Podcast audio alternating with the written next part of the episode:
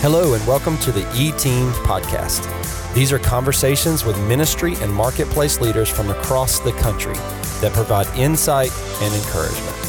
For more information about this podcast and any and all resources provided by the E Team, please check us out at eteam-inc.com. We hope you enjoy this episode.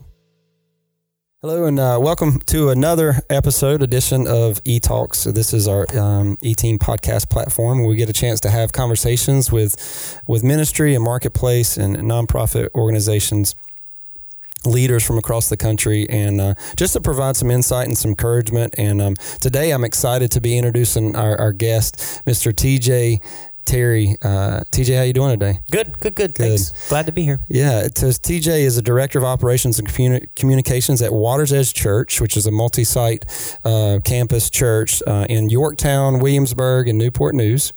And uh, so, man, I just thank you so much for joining us today. If you don't mind, just tell us a little bit about who you are and, and kind of your role here at Waters Edge. Yeah, yeah, for sure. Yeah, glad to be here. Um, if you go back to the earliest version of me, what I went to school for, I'm I'm I'm a lead singer by nature. Went to school for vocal performance, and that was not the path that God led led me on. And the rest of my life after college has been in in one role or another of, of leadership in business.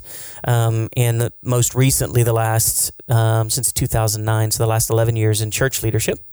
And um, yeah, here at Water's Edge, again, executive director of operations and communications, and really lead everything from the finance of the church to the general facility management, background operations, systems processes, and then the internal and external communications. So how we talk internal and then how we communicate external at the same time too. Gotcha. Great. Great. Well, and tell us about your family. Yeah, yeah. I have a lovely wife. We've been married now uh, for 23 years. Yeah. And then we have a 22 year old so we got to work fast. And um, he's a senior in college at App State University and then a junior in college at UNC Wilmington. And then our youngest, a little bit of a jump, seventh grade uh, at Booker T. Washington. Go Booker T. Here in um, in the Newport News area. We live in in Newport News. Yeah, Great. yeah. So they kind of follow in your footsteps a little bit. Any musicians? My oldest is a musician. Yeah, okay. he's not going to school for it, but um, he was named Lennon after John Lennon, and so he had no oh, choice. Oh, plays guitar. um, my middle son is a really great singer, but doesn't doesn't do it. Um, pretty good DJ, does a little bit of that, and then um, my youngest is crazy musical. We'll see. Um, my commitment early on was, you know, I was a, a football, basketball, soccer player that did music, and I would never force those things on my boys. Right. If they chose them themselves, then I would I would jump in and do everything I could to help. But I, I never wanted to obligate them to take the steps I took. So yeah. That's good. That's good. Well, hey, you were you were part of the core team at Apple um, that helped launch the iPhone worldwide, correct? Yep. And um, and what was that like, man? Like that transition from Apple. I mean, we all know Apple now, and probably didn't know them as well then. But uh, of course, global. I mean, they're leading global communications and um, an operations organization, um, working and leading teams from from an Apple standpoint, and then that transition into ministry. It had to be a big shift, maybe, maybe not. If you don't mind, just share about your early days at, at Apple and, and the teams that you led and then kind of how that transition worked and going into the ministry. Oh, sure. Yeah. It was a it was a wild ride. I was there for 12 years. And in the start, it was it was just a uh, I was the head of store in Indianapolis, Indiana, in, in one location. At that okay. point, there were only 47 Apple stores. There are I mean, almost probably almost 400 globally yeah. now. And in one of 47, you're kind of isolated. There was no other store in the state of Indiana. Columbus, Ohio to, to Indianapolis was as close as it got. And so you become kind of the, um, I don't mean to say it this way, but kind of the king of your own island. You were the, the representation, other than a few sales reps for Apple in the entire state. And so small team, giant revenue. And I'd been doing retail leadership by that point um, since 1991. So it had been, you know, I'd already gotten 11 years of experience from really, really young, um, and thought I knew what I was doing, and and learned that it was a whole nother level. I mean, it was going from being a good, uh, good college basketball player to to the NBA, right? Yeah. Unless you're Michael Jordan, things change, and I kind of felt like I was, and I wasn't. Uh, and so uh, the funny thing was, you know, three years in, I I got invited to transition from a store to Cupertino to be a part of the corporate team, and that wasn't through self promotion. That was just through doing everything I could to be great at what I was doing in that moment. And and then I got a random phone call from a guy who came to visit the store once. Hey, would you come take my job? I'm I'm moving to Australia. Um, really? And um, it's funny. I remember getting home that night after that phone call and telling my wife. She was like, "I've never even like I've never been." Past Vegas. I've never even been to California. Why in the world would we go there? We just bought a house. Our kids are young. And and I said in that moment, I feel like God's got something to teach us there. And and I have no idea why this opportunity's been placed in front of us. I'm just a dumb musician. But but God's put this in front of us. Um, I believe I believe we need to go there and we need to learn. And so we got there, and at that time I was running one team of like it was just three of us, two guys and me, and it was really just running um, global. It was uh, North America store support, and so it was some systems and operations, but it was mostly if you've got a problem at the store, you you call this number, and one of my team or I would respond. It was just it was a pretty tiny team. Every six months for the next few years, um, I would get another team and another team and another team and another team. And and in very short order, what, kind of had a whole part of the building. I mean, it had a whole department of folks doing everything from daily operations and store support to store communications to retail translation and localization globally to special projects. And we'll talk about that one a little bit more to um, store systems to uh, new store openings and remodels. I mean, it was kind of retail supply, and that one was a giant, giant one. And so all those teams reported up into me.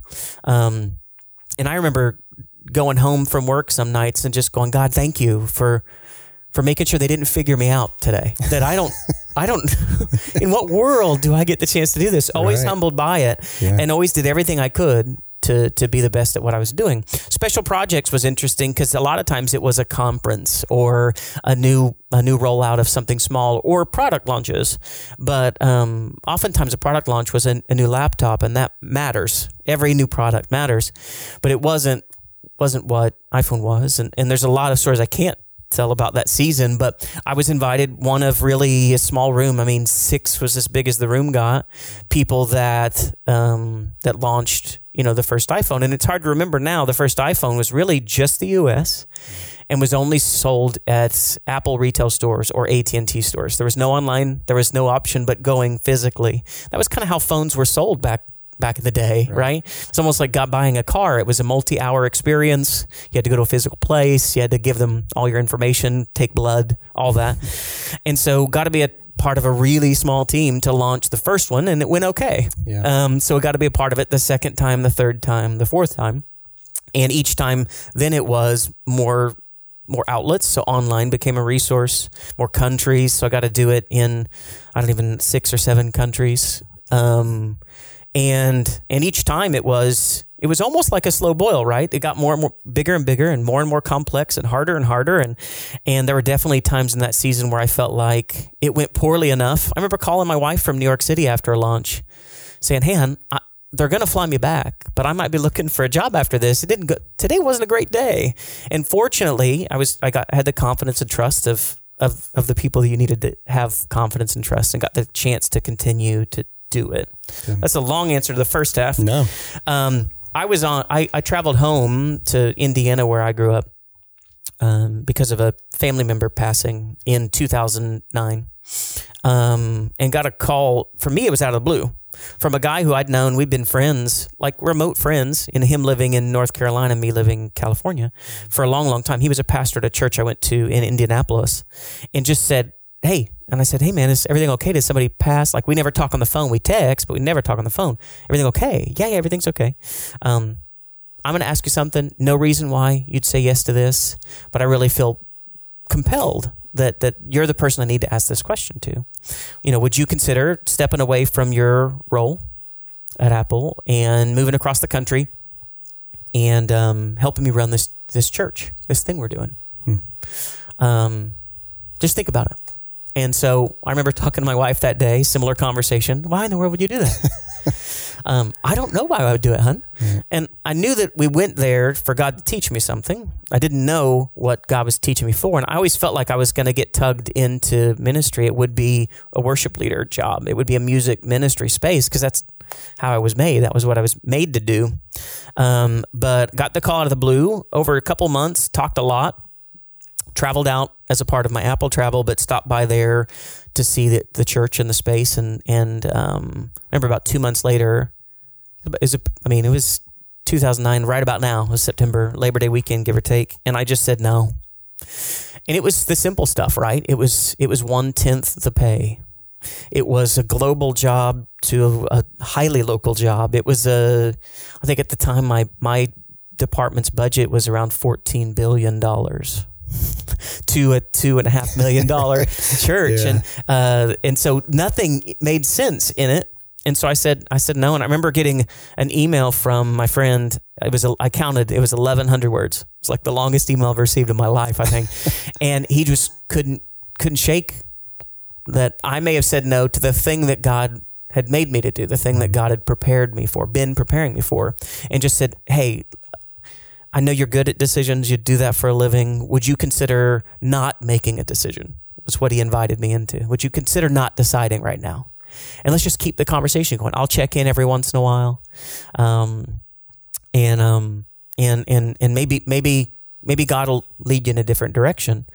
And it took two months, and uh, ended ended up saying yes.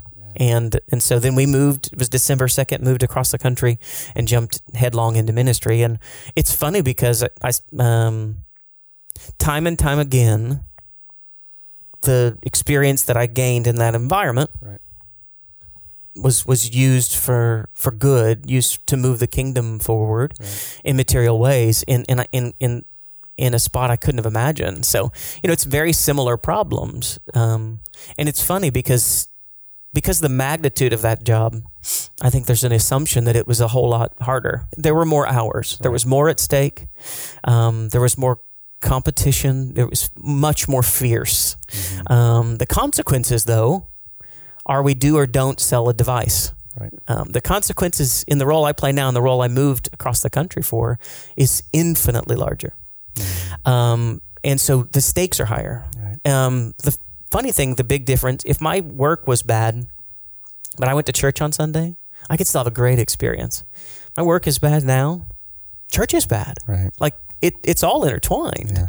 Um, and I think the last piece too is margin. There, I could make and did make multi-million dollar mistakes. Yeah. Nothing bad happened. I mean, we would we would acknowledge that we made some mistakes and we need to be better next time. There was a ton of margin, Right. a ton of margin. Um, there's no margin in nonprofit world, and there's definitely no margin in church. Um, and so I think the last part that was a big adjustment for me was a, an employee led organization, a volunteer led organization. And I don't mean from an eldership perspective or a board of directors. I really mean we can't do what we do without those volunteers. Right. And the amount of leadership that really goes into moving the organization forward is, is significantly more difficult to a frustrating degree sometimes Right. than when you've got a group of people that that that um that's their their livelihood is is is at stake as a part of it too. Right, Yeah, right. yeah. Well, that makes me ask the next question about like those leader. You know, in leadership, we hear sometimes in the language we hear about these leadership lids that we have to bust through. Yeah. Um, and I'm sure you know with your with your time at Apple, you know, you had some challenges and obstacles, like you said, and you had people there to kind of bounce off to to get through as a team. You come into a whole new situation, and a lot of your team is volunteers, especially early on in a church life cycle. It may have been just you and the lead, or you kind of added pieces along the way.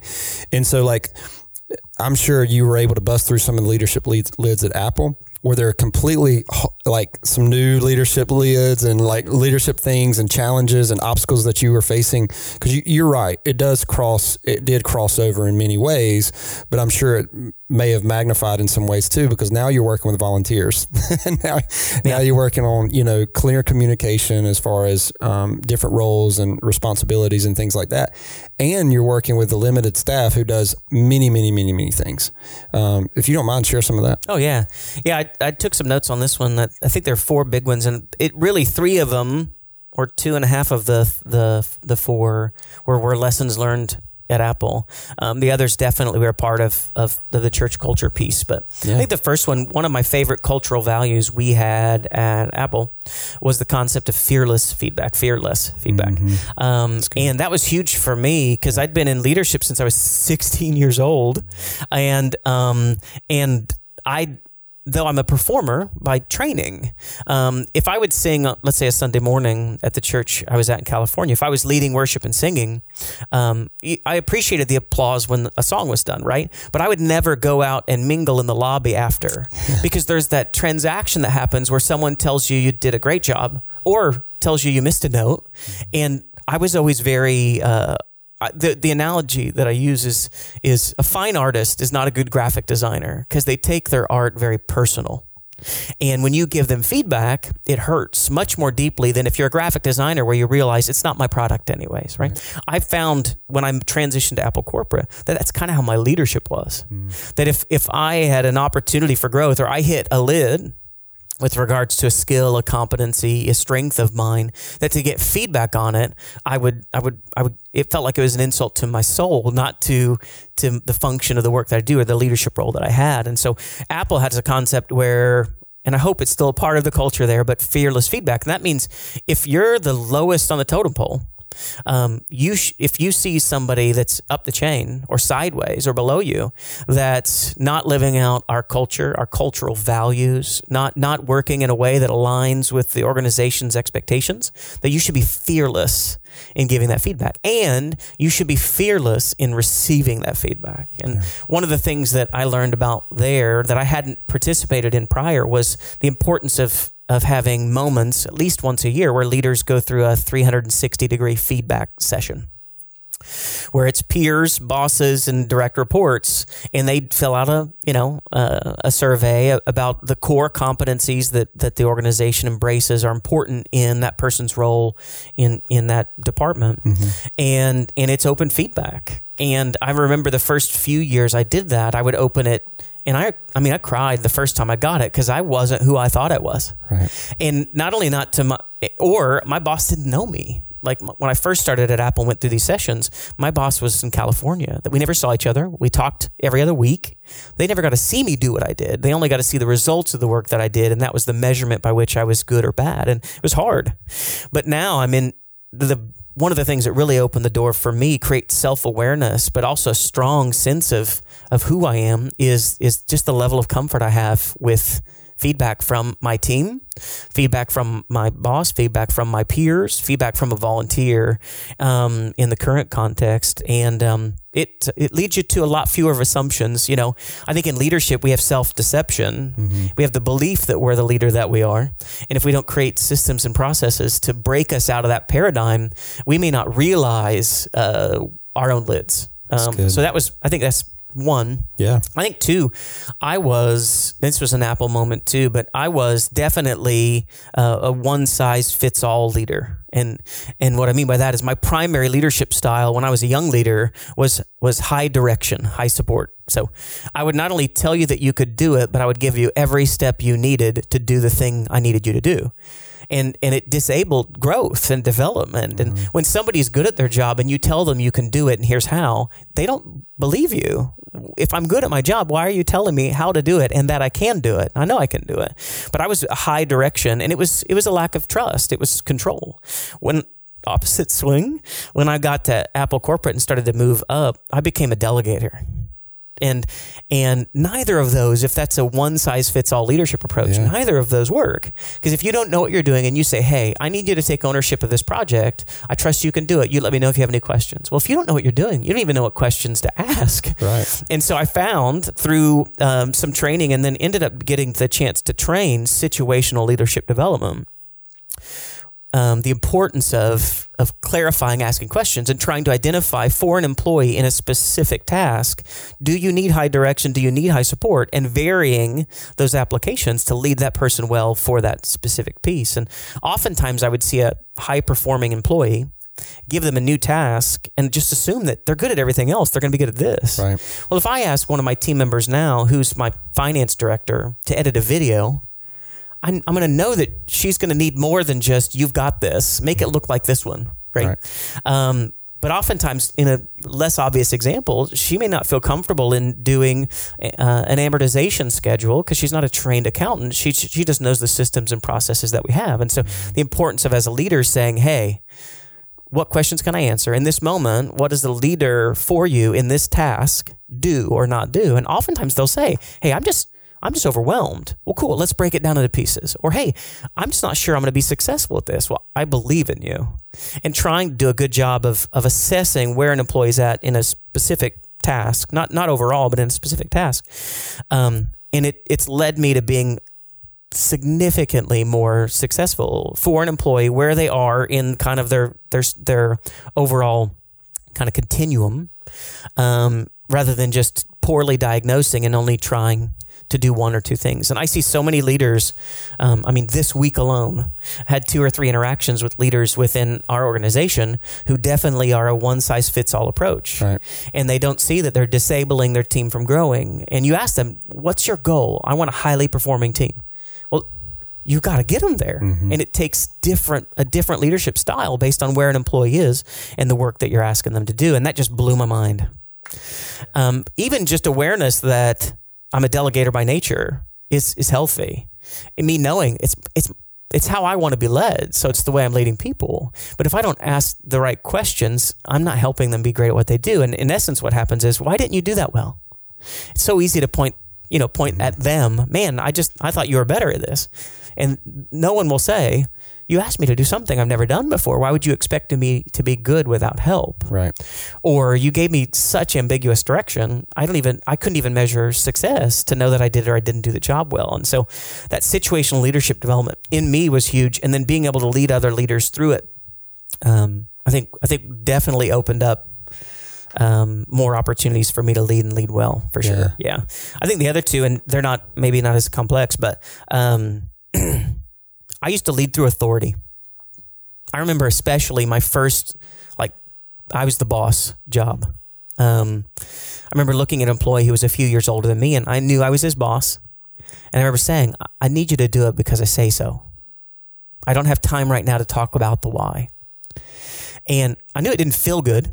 And, and I knew he didn't respond well. Um, but I didn't, I didn't have the tools, resources, skills. I didn't have the wisdom to know that that's not leadership. That's management. That's not leadership.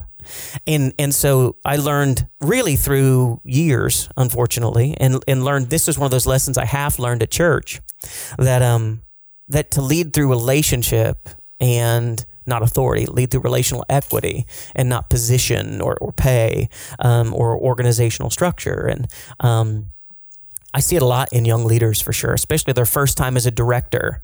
They they just they get fatigued and they just say, "I just need you to do it to do it." And if you're a leader of volunteers, that's not going to work. and if you're a leader of of of a millennial or a Gen Zer, it's definitely not going to work because they don't work for you; they work for the mission. Right. And so we've got to continue to, to draw them back. And it was confirming to some degree. There's um, Excellence Wins that book. It's not. Yep. It's obviously very common, but talking about the you know the hierarchy of excellence, that relational excellence is always more important than operational excellence, financial excellence, even customer service excellence, because that's what that's what gets the employee to do what you want them to do when you're not looking, right? And for me, I learned time and time again that if I put you know, six months of relational equity into a development relationship with a member of the team. When I come to them in the in the heat of battle, and and need them to follow through on something that's critical and important, um, as long as I give them the vision and I've got the relational equity, um, they'll follow through. And um, that was a huge one for me, and I definitely learned a lot about that in volunteer leadership because it's probably 10 times more important for that relational equity to draw them back to why they're a part of what we do. Right. And knowing that if you're grumpy with them, you've not just changed their day, you've changed their perception of their church.